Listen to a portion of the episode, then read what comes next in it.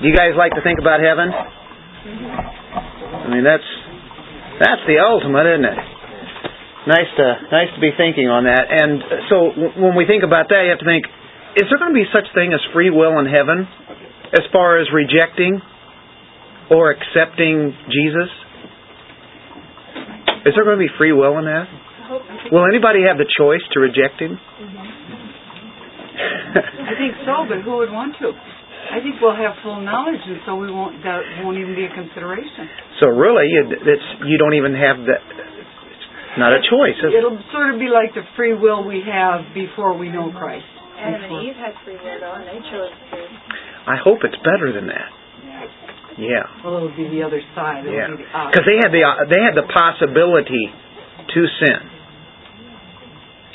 And in heaven, we will not have the possibility to sin. And in other words, we don't have that kind of choice, do we?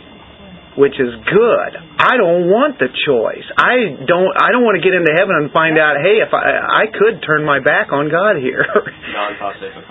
Yeah, exactly. So, and what does that mean? The ability not, not the ability to sin. Yeah, no ability not to sin. That's non possible. No ability to sin. Yeah. There we go. So we really wouldn't want that. And you know what? I think most Christians would agree with us on that, wouldn't they? Would would any Christians have any problem with that in the sense, okay, well great, I, I don't have that particular choice. But that's the very choice that they seem to really like uh, in the time that we live in now, though. I mean, it's so dear to them dare not ever take anybody's free will away to choose God, to reject or believe Him. I think it's kind of interesting to think on that. But um, man uh, right now is in a sinful state, and the, the problem is is that he cannot. He cannot choose God, can he? He will not. He cannot. So on that note, that's how we we start tonight, and because it's making us think of how great it would be if there never was any possibility to sin. Let's pray. Father, we thank you. Praise you for being such an awesome God. And uh, you are worthy of praise. And you are the one that uh, we want to focus our attention on always, but uh, even uh, so now, even more as we turn to your word and as we uh, look at your truth, that will be able to see who you are and what you're about, what you have done, and uh, to see how you work in man's life, uh, in creation, and then sustaining him, and in showing that man is in the image of God, and he can be restored back to that image because of the person of Christ. And in Jesus' name we pray. Amen we uh, just kind of uh, pretty well finished verse 7 last week. Hey, guys. And what we were dealing with was uh, God was forming man out of the dust of the ground, and he breathed into uh, his nostrils a breath of life, and man became a living being. A living being.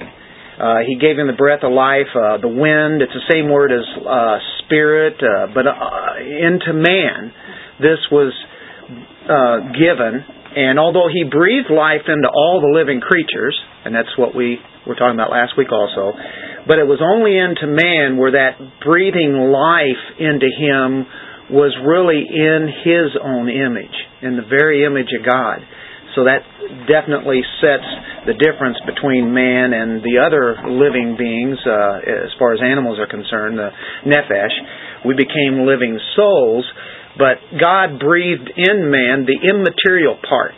That's the nephesh, the immaterial part. The uh, in the I think in the King James it's probably translated 21 or 22 different times uh, in, in different ways, but it's the immaterial part, the inner person, it's the soul, uh, the spirit. God literally took that form, that physical body, or that form out of chemical components that he got out of the ground and he breathed into man there that life.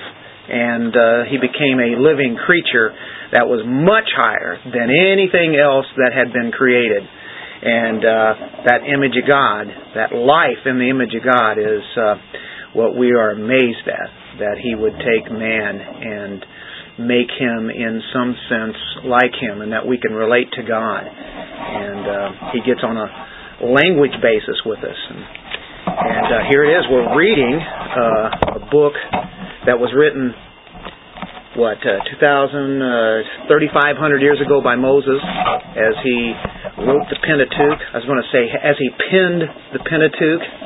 they used pens like we we do, but at the same time, we uh, we look at this and we see what uh, has been given. God relates to us.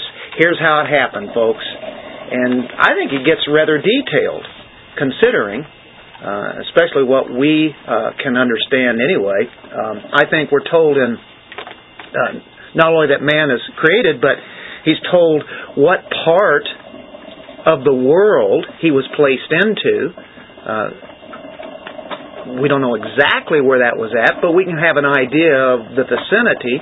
And we know also that uh, he was given a, a habitation that was beautiful and he was very blessed. He was very happy. A very pleasant place to be. The best place in the world that he could have been. The universe.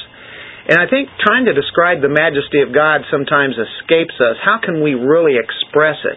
The best way we can is what is on our pages that are in the Bible, and even then, it's really hard to really fathom really what not only God is about, but what His creation is about. And so, whenever we see some of this beauty that's expressed here, people can paint it.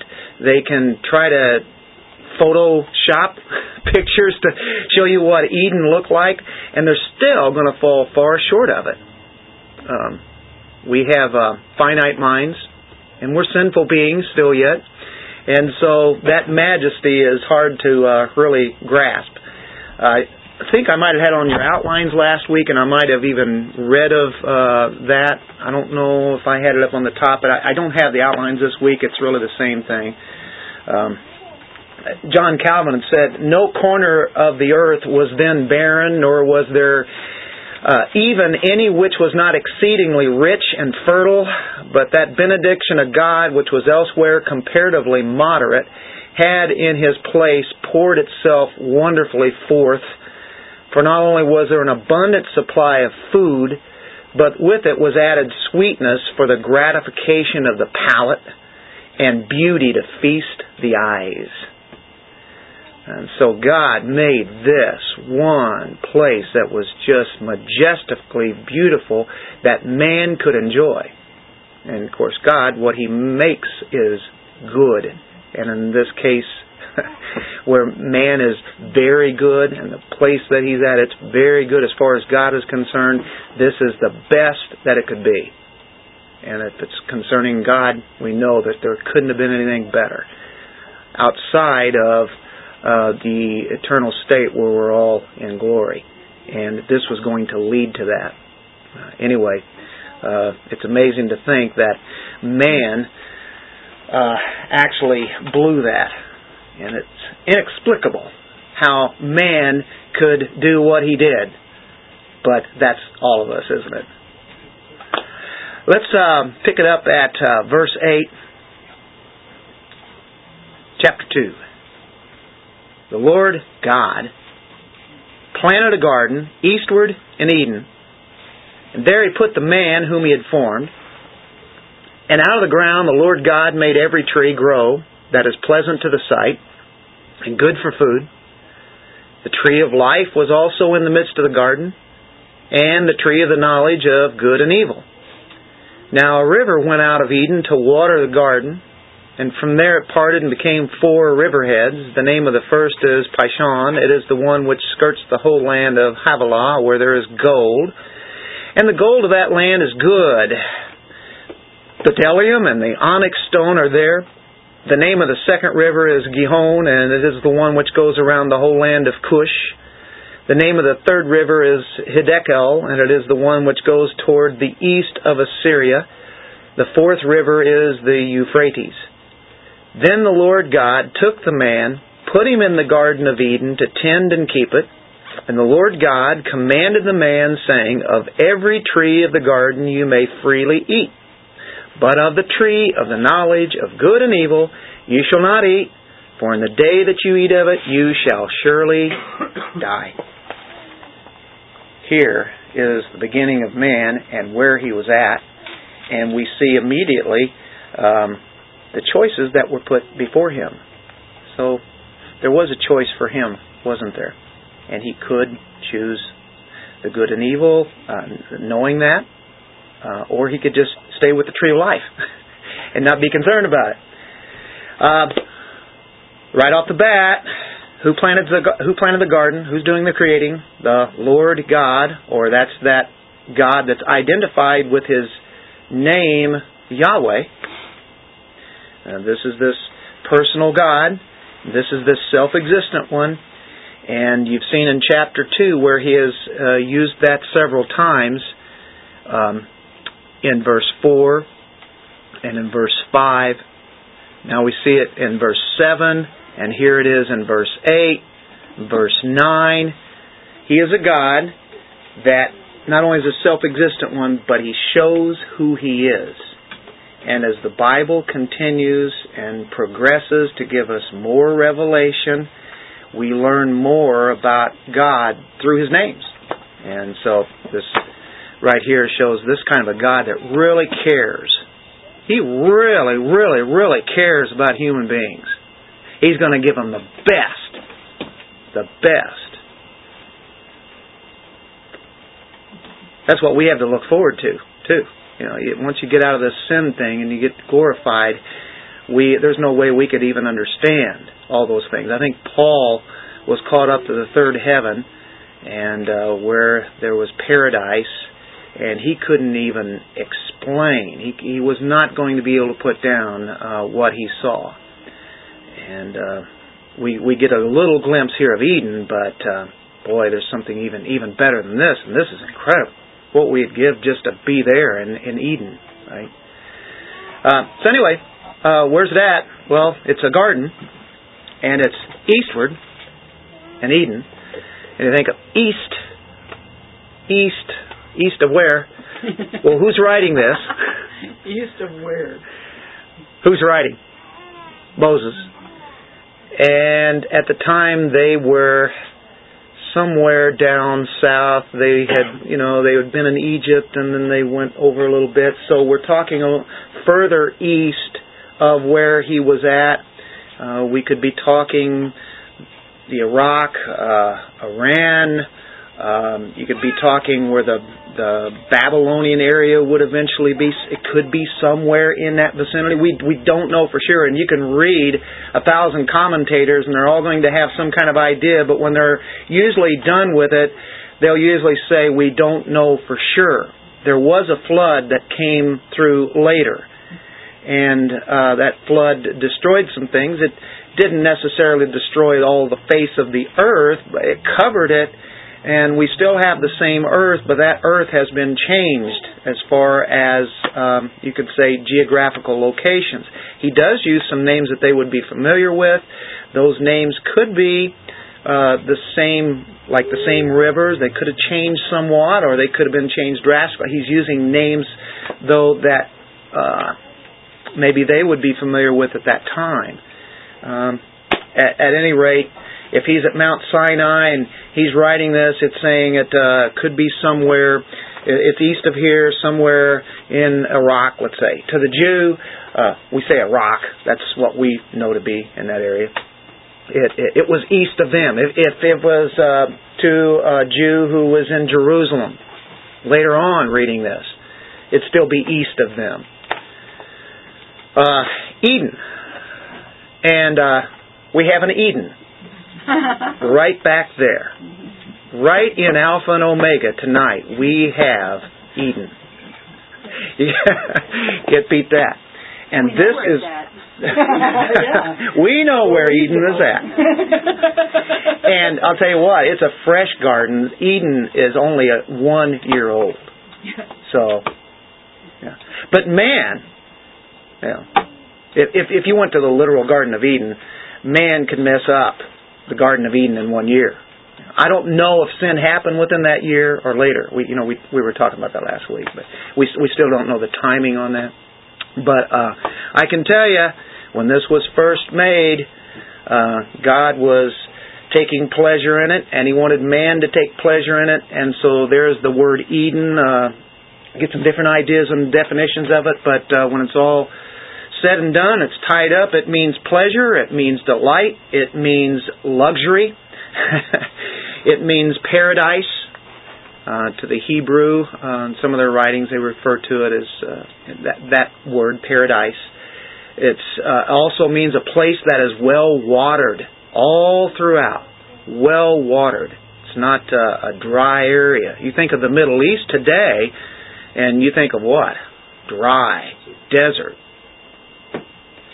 Um, beautiful place, pleasing to the eyes, uh, to all the senses. I imagine it uh, would. The fragrances there must have been incredible as far as the the smell is concerned, and um, uh, take your ears, for instance, and hear all the birds and all. Can we get a bird sound, Carolyn, going there? Yeah. now imagine that all around this garden.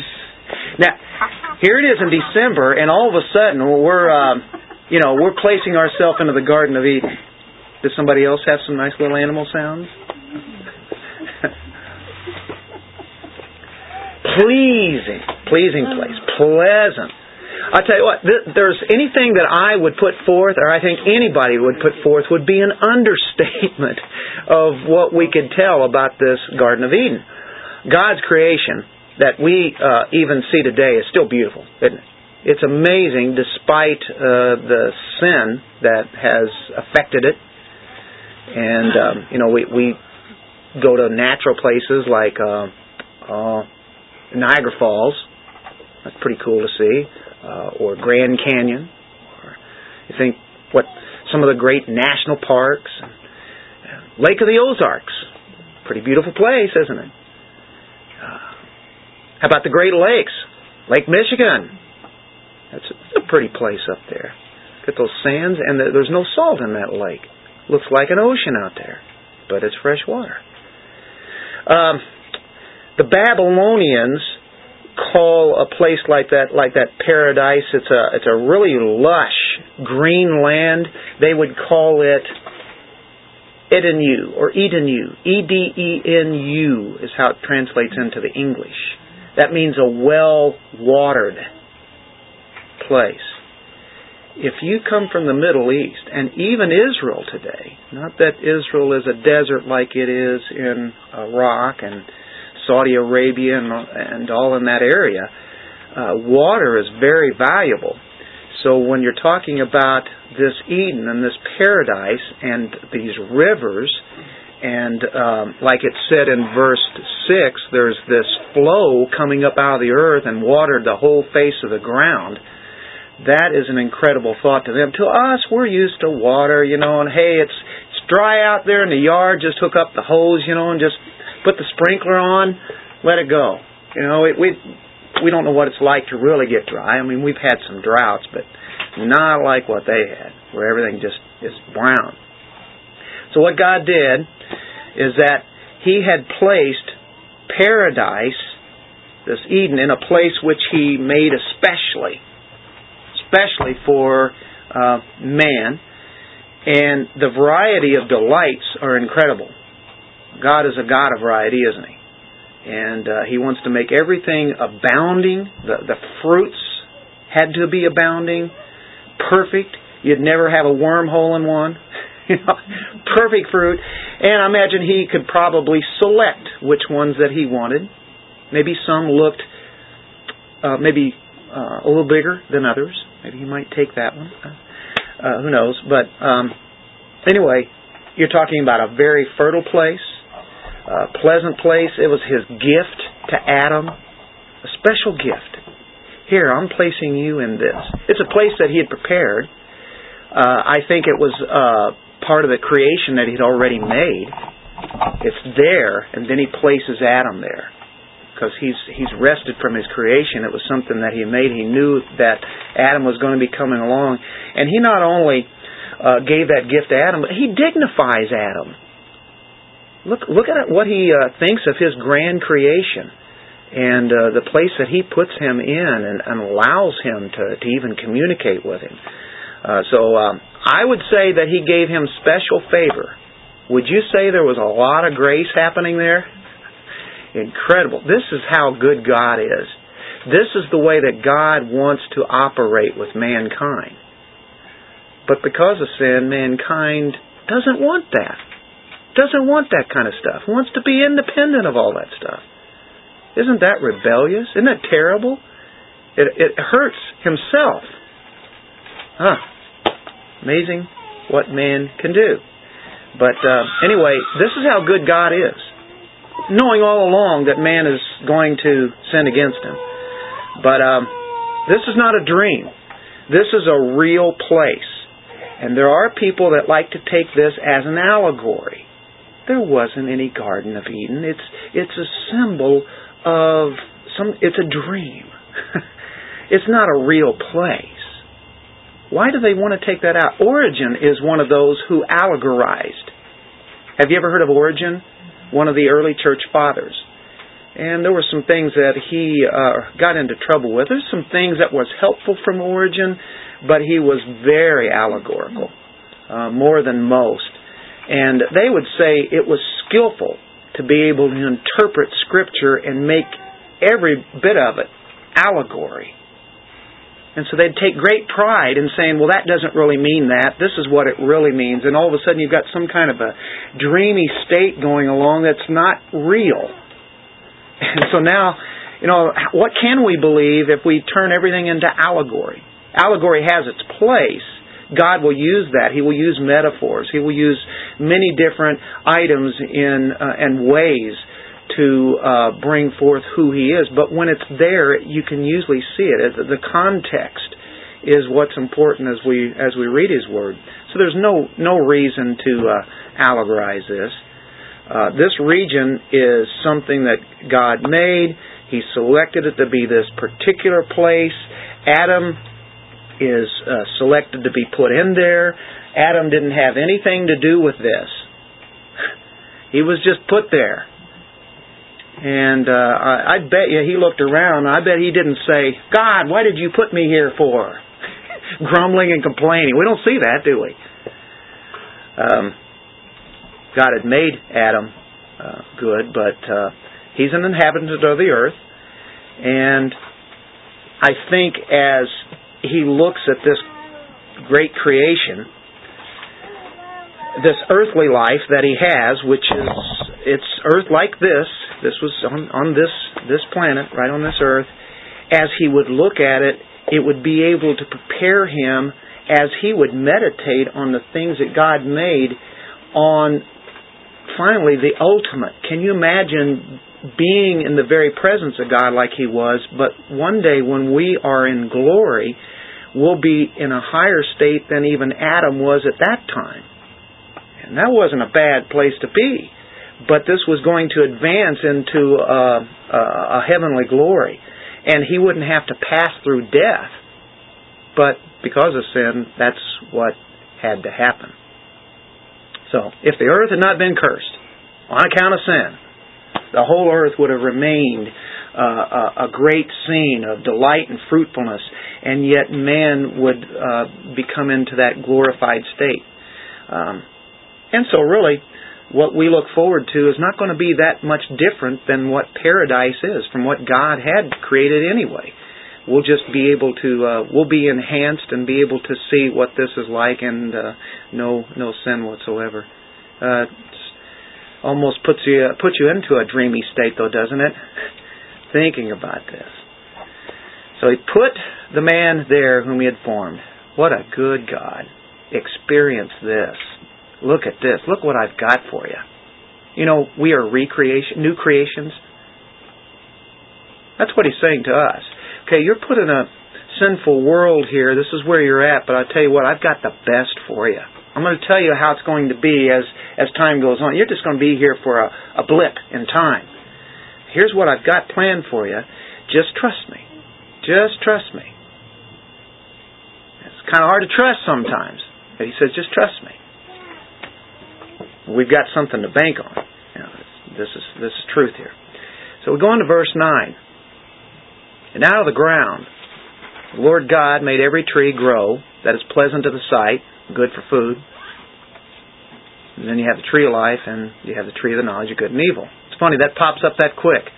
You have the description of man in verse seven, which we get a lot of detail, and then the garden in verse 8, and then verse 9, we already get something that pops up real quick. Uh, the knowledge of uh, good and uh, the tree of the knowledge of good and evil pops up. That evil before the fall, then, right? What's that? There was evil before the fall. There was a there was a tree about the knowledge of good and evil. There had been a there had been evil in the sense of um, uh, Satan, for instance, uh, Lucifer and of course, uh, if you look at uh, the world at this time, though, that there was not evil into it until he came and then brought the temptation and man fell. And now man knows that there there's a difference. Wouldn't it have been nice if he would have just been stayed in the innocent state, just knowing what God had revealed to him? That's all you needed to know. There was nothing else. You didn't have to know about that. Well, why was there a tree of good and evil then?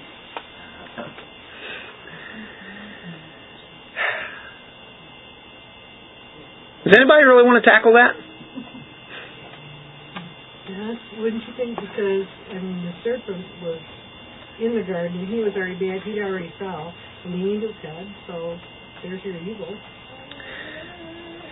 But it's. The next question is where did the serpent come from? and why why did the serpent have to be there? But I mean, it's just, There's it's Isaiah fifty-five, eight, nine. Look it up. hey, if you can't get the answer, that's always a good one to go to, right? Isaiah fifty-five, eight, nine. For my ways are not your ways, my thoughts are not your My ways are Because I have struggled with that question. That's deep stuff, and um, what you're saying is where did sin come from? Uh, I will tell you that uh, sin is not any kind of physical matter. It's not any kind. Uh, look, there there was there was God, there was goodness, and anything that falls short of being God. And of course, in this sense, he he makes a uh, a man who's perfectly good. But then he also, for some reason, puts that there. He didn't have to do that, but he does it in the most perfect way. And uh, there are many uh, answers we can come up with. We know that had it not been for sin, and of course we'll probably get into a lot of this uh, when we get into chapter three, but had it, I can look at it from one side. Had it not been for sin, how would we really understand and grasp the gospel or, or grace? uh, we would not understand. Um, for instance, we have experienced grace as Christians. We don't deserve anything good. And now we know we have something good. And so we've seen an attribute of God that would have been very hard to understand. How about uh, how just God is, where He has to punish evil um, God is good. There's no evil in Him whatsoever. And if they had not eaten of the tree of the knowledge of good and evil, there would have been no knowledge of evil. It wouldn't have, we are the evil. we became the evil when they defied God. Well, by definition, wouldn't they have known evil by disobeying God? I mean, if doesn't logic dictate that if I tell you not to do something, if you do it, it will be wrong? I mean, isn't that a fair argument that if I tell you not to do something, to do it would be wrong, and you would know wrong? I mean, you wouldn't intimately know it, but you would know of it. I've heard some teachers say that conscience wasn't developed until so I, I don't, and that's a philosophical thing. I think I don't know where to go with that, but um, is there a scripture that says that God ordains everything that comes to pass? I know there's some theological statement kind of like that, but is there a scripture like that? Because I'm going to say something that probably kind of I don't have it right at my fingertips, and I should. That's that's the sovereignty of God. Yeah. Um, there is. Uh, if somebody wants to look that up real quick, we'll get an answer I because it's find there. I couldn't find it in my concordance to, to go with, but um, the um, the question or or ish, uh, thought that is a struggling thought, and um, I have my um, bent on it, I guess you'd say, but uh, just in what I understand about God and about the Bible and about sin and everything, uh, is that uh, you know we're talking about God prepared this this earth and this garden and everything, but that really was just a part of His plan of redemption too. And there, some people would say that well, God never made man or or he made man uh, and gave him free will, and then uh, but he never intended for man to sin. Well, but we look at this whole book, and he did sin, and God took care of it, and so and and does take care of it, and so to me, I don't I don't struggle with that of uh, you know, did God make man um, to always be in the Garden of Eden, pure and you know, sinful? I don't, I don't struggle with that because that's not what happened. But um, but I can see where that could be a question for people. Well, you notice he didn't say they they couldn't eat of the tree of life. If he had said they couldn't eat of the tree of life, that would have been the one they wanted to eat from. Yeah. It seems like the problem is that it's almost um, like free will is sin, Yes. Simple because from what I'm gathering, what I've talked to you, the angels had free will, and so it goes all the way back to that. You know, and, and there's there's questions I have right now, but I'm not going to voice them in front of everybody because I don't want to put it. I don't want to put doubts in front of everybody else that, that maybe they don't have yet, because I, you know, and I don't want to give them any of those doubts um, because I already like I'm completely. Oh, you'll wind up underneath the bed uh, reciting the Greek alphabet.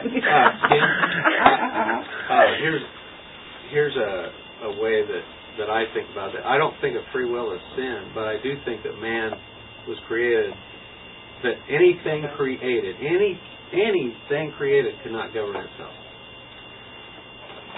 You just said it. That's It that's the whole idea. Govern itself. So it's not that free will is evil, but evil. Where does the thought to govern yourself come from? God is the only governor of everything. He he's the only he's the only thing that can hold everything together, and that is scripture. He holds Well, where does that thought to govern yourself come from? The thought to govern yourself. Yeah. Well, is the thought there. is the thought evil or uh, is that both more right. of a I just pulled up a couple things on my phone, and I, I, I think they're both right on it. They're, they, I mean, they're on the right track. There's some things out there that I just happened to pull up and was reading through that would be interesting to look up in the future and kind of mull through it. But I think they're both they're both hitting it from what I had just pulled up. On my So that's my that's always my biggest issue with with where Lucifer got the idea that he thought he could. Where did he? Where did that thought that you're saying uh, to govern himself even came from? Yeah because he was he was allowed to be you know the Well, Augustine, abolition Augustine, uh, Augustine defined it as this, and here's what the reformers do, and that's kind of what we've talked about before. God gave man the ability to not sin in that innocent state. Also, there was the ability that he could sin. He could have had it where he would not sin at all. Like when we go to heaven, we're not going to have that. But he didn't make it that way. And I think it shows that if it, if people were not elected and and foreknown by God, they would all do that. And all the angels would have done the same thing. There were elect angels that he kept from falling. And and of course all of mankind is fallen, but God redeems them. And that's why the angels long to look into this gospel story because they're a different creature that either they were elect or not elect and they didn't have a redemption. Whereas mankind is redeemed. And the ones who are chosen, they, they fell. They come. You have good angels that have never sinned. That will never sin. And so God, that was part of His creation. And you can go into the depth of this and then get into the philosophy of it. And you finally are going to hit a point where you can't go any further it's good to look into it uh, as far as you can scripturally. And if you look at John Calvin, who has dealt with predestination and such, uh, you know, it finally it's going to come to a mystery that you cannot solve it. Your finite mind has no possibility of looking into the things of God, and that's why you used your Isaiah passage. And that uh, that applies to almost everything eventually because we, you know, we pretty well understand the uh, things of God uh, on a basis of what Scripture has given us and what is up front. But then the depth behind all of that is incredible that uh, our minds cannot understand. And we'll have an eternity to learn that. As time goes on, we'll learn more and more about God's um, greatness and, and but that's what we're doing. We're looking into some of the things of God when we look into this creation and man uh, being put in the garden. And uh, here you have the the trees that are put in. First of all, just regular trees. and God made these trees in the third day of the creation. It's not that, oh, I've got a Garden of Eden here, I'm going to create those now. It looks like it says there, and out of the ground the Lord God made every tree. Well, He did. It did come out of the ground. It doesn't say when, but I think it goes back to our third day whenever He uh, had the plants. And uh, He had that, and then He put man in there, and that's what He's doing. He's going back. And this whole section is about the garden, and even more important than that is man man in the garden. It's great, great creation. Now, God gave them symbols here. These are real trees, but you have symbols of external signs, I guess you could say, in, by these these two trees. And as long as man would taste from that fruit of the tree, this this tree of life, uh, I think it's a good way of realizing that hey, he could remember how he received his life hey, this came from God. This life is always from God. Always being reminded of that. It's nice to have symbols. We have communion, for instance, right? The church celebrates that. And communion is saying this is how you know we were redeemed. You get the gospel story in that. You get the, the death of Christ being proclaimed in that. There's so much depth there. It's a it's a way of remembering. Do this in remembrance of me. It helps us to um, recall that. Even though we know that, it's another thing that uh, brings it to mind real clear. And uh, God does that quite frequently throughout His Word. He'll keep repeating things. He'll give us things. So these things are kind of like symbols in that in that sense. And He would remember that hey, I got this life not by my own power, but it was it was all from God. It was all the grace of God. And so Adam would take from that. He'd realize that uh, and it's a visible testimony, isn't it? Uh, that this life is is um, it's all from God. Uh, he is what we are. Uh, it's all because of Him that we live. It's all because of Him that we move and and do all these things that we can do. It's it's all from Him, everything. But see, most of rebellious human beings today don't agree with that, do they? They would not say that everything comes from God. Matter of fact, most would not say that. They don't want to say that. Because they're living independently of Him. They're doing just fine. they're really not. Uh, Augustine said of the tree of life, it was a figure of life in that he is the eternal Word of God. Christ is the eternal Word. You look at the tree of life. It's it's that's where life comes from, and uh, of course, life is from the eternal One. Adam knew that he was totally dependent on God when he was first created. He knew that he came from Him. Everything that he uh, did was because of God. Everything that he ate and drank and enjoyed and and all that pleasure that he just took in was all coming from God. And in that sense, he was a good hedonist. He was uh, in pleasure. The whole everything surrounded him. And you say, how can you be a good hedonist? Well, if you read John Piper, you'll you'll get your answer because that's what God made us for to t- to take pleasure in Him and the things that He gives us. And if we use those things rightly, enjoy. That's what He wants us to do. Enjoy. Enjoy Him. Enjoy what He's given and recognizing I give Him thanks for this because it's all Him. That's all glory to Him, right? So there's nothing wrong with enjoying and taking pleasure in. And and so uh, the curse is reversed in that sense. We can do that now. But if you don't have God, you're going to enjoy and you're going to distort everything that He's made. And uh, kind of interesting uh, looking at this show that was the uh, Alaska and uh, the uh, the Highway Patrolman. What was the name of that show? What is it? It's a It's a very generic name for Alaskan troopers or something. yeah, something like that. Anyway, they, they have all these. County.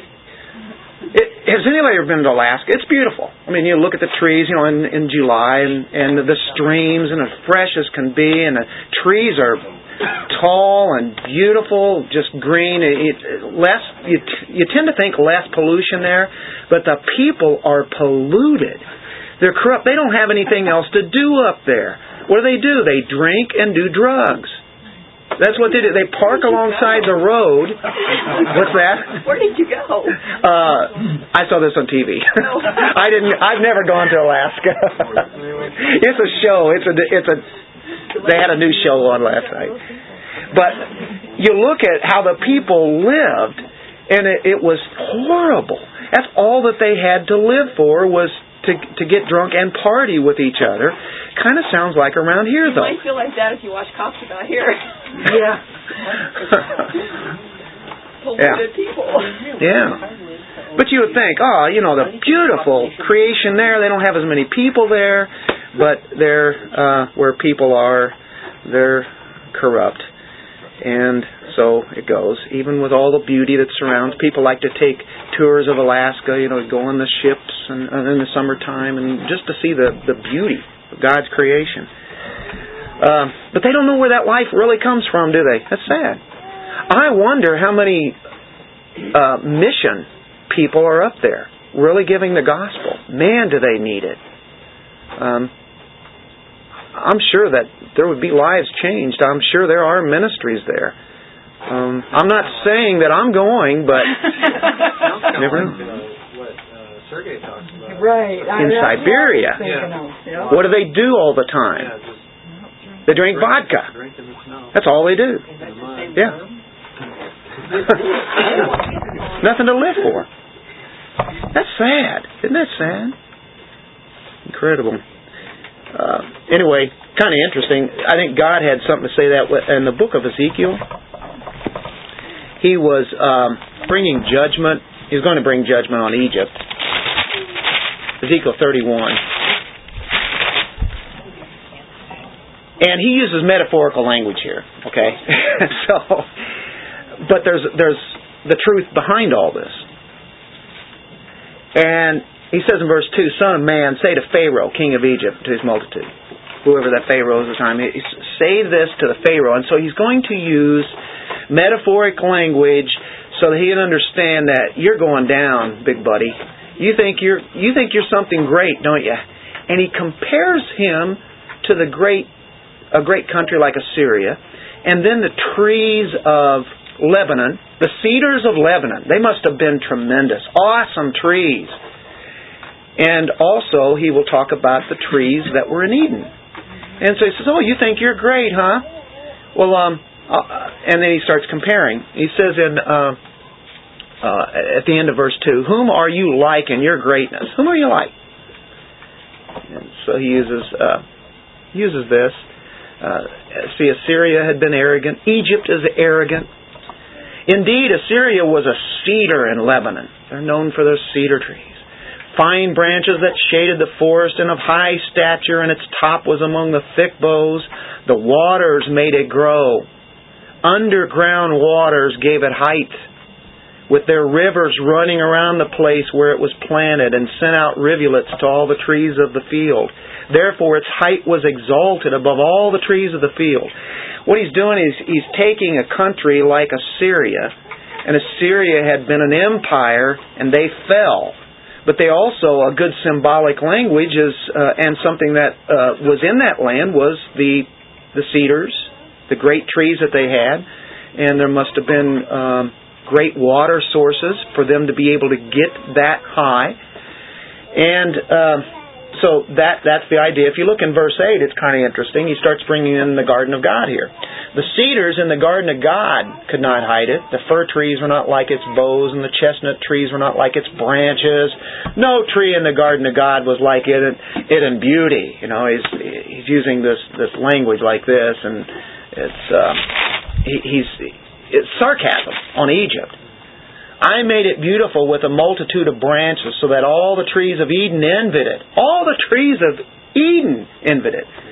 Uh, with the sarcasm, these trees of Eden were just tremendous. That's what we're talking about. But there were some great trees in Lebanon. But we're talking about the nation here that was supposed to be great. And he's saying, hey, I brought Assyria down, and Egypt you're going down too. If you look in verse 16, uh, skipping a lot of verses, I made the nations shake at the sound of its fall when I cast it down to hell together with those who descend into the pit, and all the trees of Eden, the choice and the best of Lebanon, all the drink water, were comforted in the depths of the earth. So he uses the sarcasm as he continues on what's going to happen to Egypt. And then verse 18, to which of the trees in Eden will you then be likened in glory and greatness? Oh, you're so great. You're just as, you're just as big as the trees that were in Eden. They must have been beautiful. They must have been awesome. Incredible. I was talking about Alaska and you've seen pictures of, of the beauty of the, the huge trees there and where they have uh, sources of water.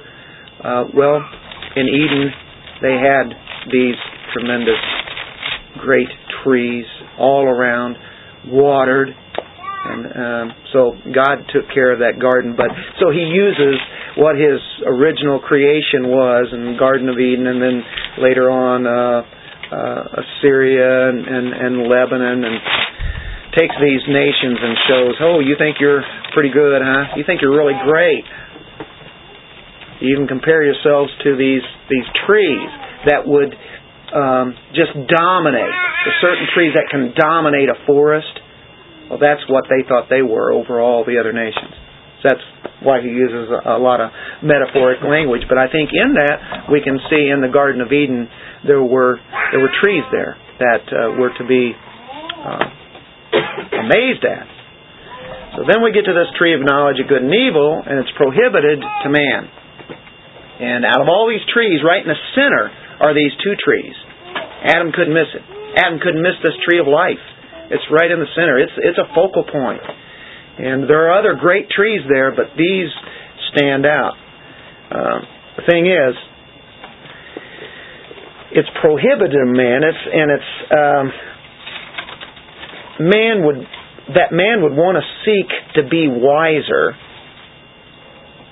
and it's not a wisdom that's coming from God, but it's a wisdom that comes from his own understanding, his own judging of it. That's where this comes in. It's not the wisdom that God is going to give him. He's going to learn something that is really coming outside of God. He was not to rely on his own thinking. If you rely on me, you're going to get all the truth and wisdom that you want. But if you go out and do, do something that I don't desire you to do, then that is going to be something that is uh, on your own. And so there is the bad thing about free will. That we'd have a will that is conformed to God, that's great.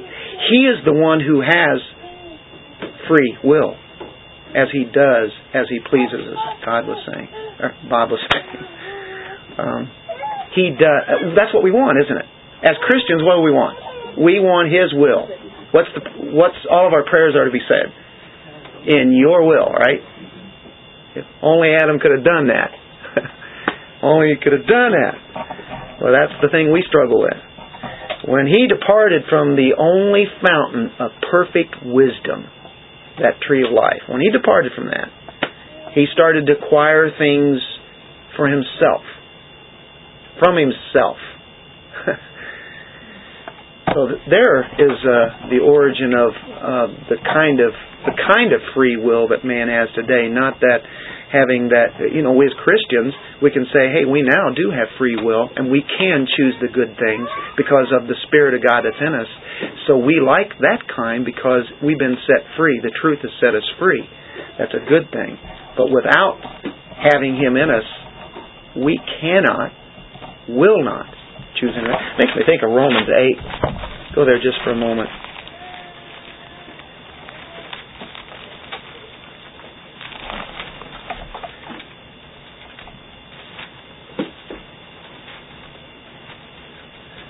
Verse 7 because the carnal mind that's that's a sinner.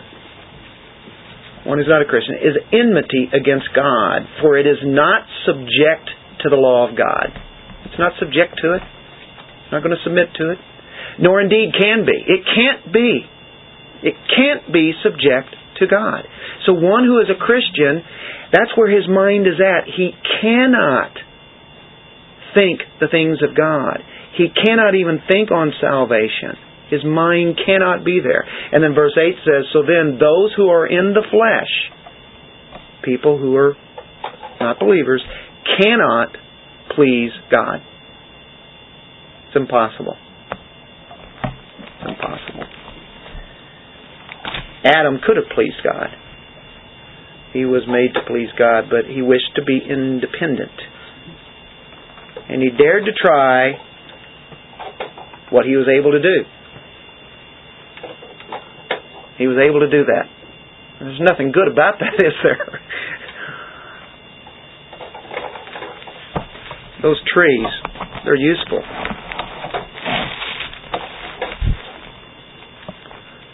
Look how useful they are. And out of the ground the Lord God made every tree grow. Every tree grow that is pleasant to the sight and good for food. Boy, I tell you what, there are some trees that are really beautiful, and there's other trees that are okay, and there are just trees that are just outright ugly. And I have a few of them in my own yard. and Carolyn's been wanting me to get rid of them for years. there's one that's standing there. I have no idea why it's still living. Uh, my oldest son, Justin, when he was about five years old, would go out there and hammer nails into that tree. Boy, he'd love to take hammers and nails, and man, he went at it, and you can see the nail holes all through there still yet to this day. Uh, we're talking twenty, over twenty years ago, and this this tree still has some kind. Uh, it's just rotten, and, and there are there are actually limbs falling off all throughout the year and we wonder, are there any more limbs to fall off? but there's still some green things that come out of it, and it have some leaves during the summertime. I have no idea why it's still living. And you can. sit on it. The branch falls. Yeah, yeah. It's an ugly tree. And then we have cedar trees, and they're not from Lebanon, and they don't look so good. And then I have allergies, uh, hay fever, and cedar. You know, I really shouldn't have around my house. And uh, but we still have two cedar trees. Three, really, yeah. She wants four? Really? She wants me to get rid of all of those.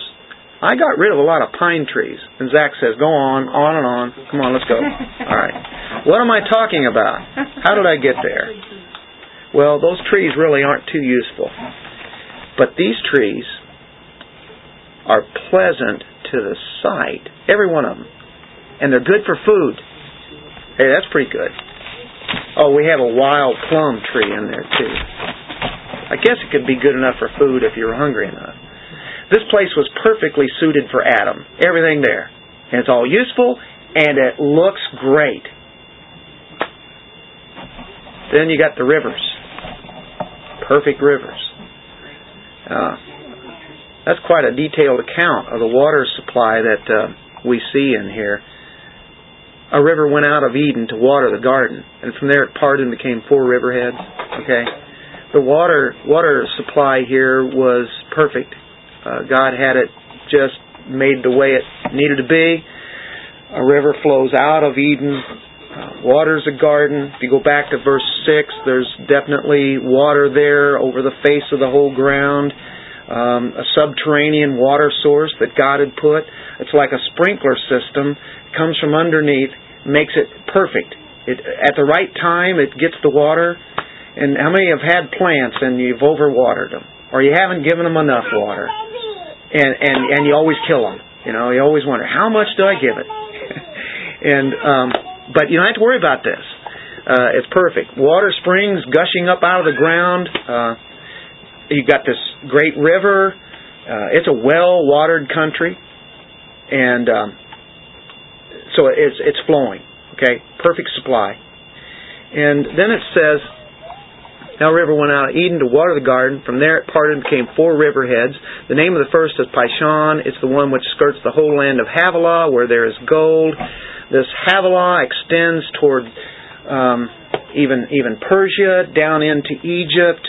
There are boundaries there. I mean, if you were to look at it today uh, and the way it's described in Scripture in Genesis 25, I was going to turn there tonight, but uh, out of time. But even in verse 18, it talks about Havilah. I don't know if that's the same Havilah that Moses was writing about here, or whether it's it's moved. Um, there are a lot of different ideas on this uh, and nobody really definitely knows when it comes down to it. And I really definitely would say the flood had a lot to do with this changing of maybe the, uh, river systems, maybe not. Don't know, but I can tell you that um, this place that God designed, uh, He put a lot of gold in an area, and uh, I think that's interesting. There's there's gold in this place called Ophir. And it's not just any kind of gold, your run of the mill gold. I mean, this is a, a, a uh, uh, synonymous of the best gold. And we're, we're just about out of time. Go to First Kings. I think it's kind of interesting. In First Kings chapter 9, you have some gold being brought to Solomon. He's building his temple. And of course, God wants the best materials whenever He has something built. There's a reason, and of course, He puts it in certain areas. And in verse 27, uh, 927, then Hiram, he's helping get this thing going here for him, sent his servants with the fleet, seamen who knew the sea, to work with the servants of Solomon, and they went to Ophir and acquired 420 talents of gold from there and brought it to King Solomon to make this great temple. Ophir is synonymous with the best gold. This is consistent with the land of Ophir uh, and this quality gold. You know how much gold that is? 16 tons of gold. What's an ounce of gold today? Is it 1200? How much? It's 1700 now. An ounce. We're talking tons of gold that was brought in. How much is that? It's like 2,000 pounds in a ton. Yeah, I'll start calculating this. You probably put it in the computer and find out how much that's what. Well, uh, the richness of this land that, that God had, uh, it's wonderful. God wants them to have beautiful things um, at certain times, but man, of course, misuses that. And there's one other thing, bdellium. Did you see that word in, in back in Genesis? Uh, bdellium and onyx stone. Uh, could be a couple different things. Could refer to color, and that could be a yellow substance. Uh, also, uh, could be a gum resin, and this gum resin had quite the fragrance. Could very well have been uh, an aroma that's used for people to smell good. And they looked for things around at that uh, way back in um, biblical times to make them smell good. Can you imagine that? Yeah, they smelled good back then too, like all of you guys do tonight. You know. um, but, but that's what they were concerned with too. That was part of their culture. And so God made in His creation things that would be fragrant, nice to smell, nice to look at, nice to feel. He wanted all of our whole being to just be pleasant in Him. Nothing wrong with that, is there? Oh, it's everything good about it. And funny thing is, as soon as you become a Christian, you first think, oh, well, anything that's good is probably bad. you know, take everything away from me, you know um, people start getting rid of their music, and of course, there's a lot of bad music out there. So all music is bad, or you know, whatever it is, you know.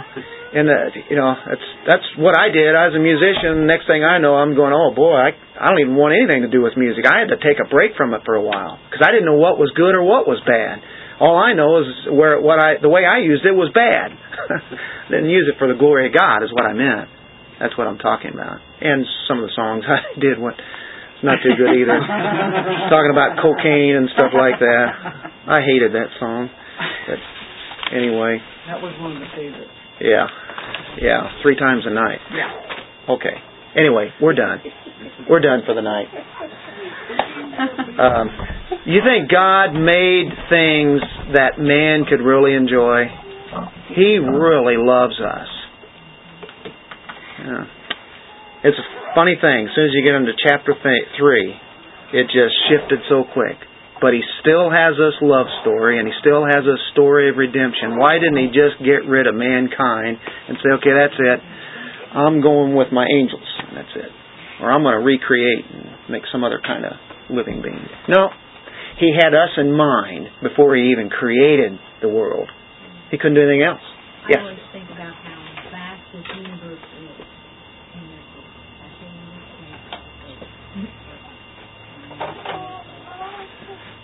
When you see the videos, right? How you know it's just endless, isn't it? And this little place.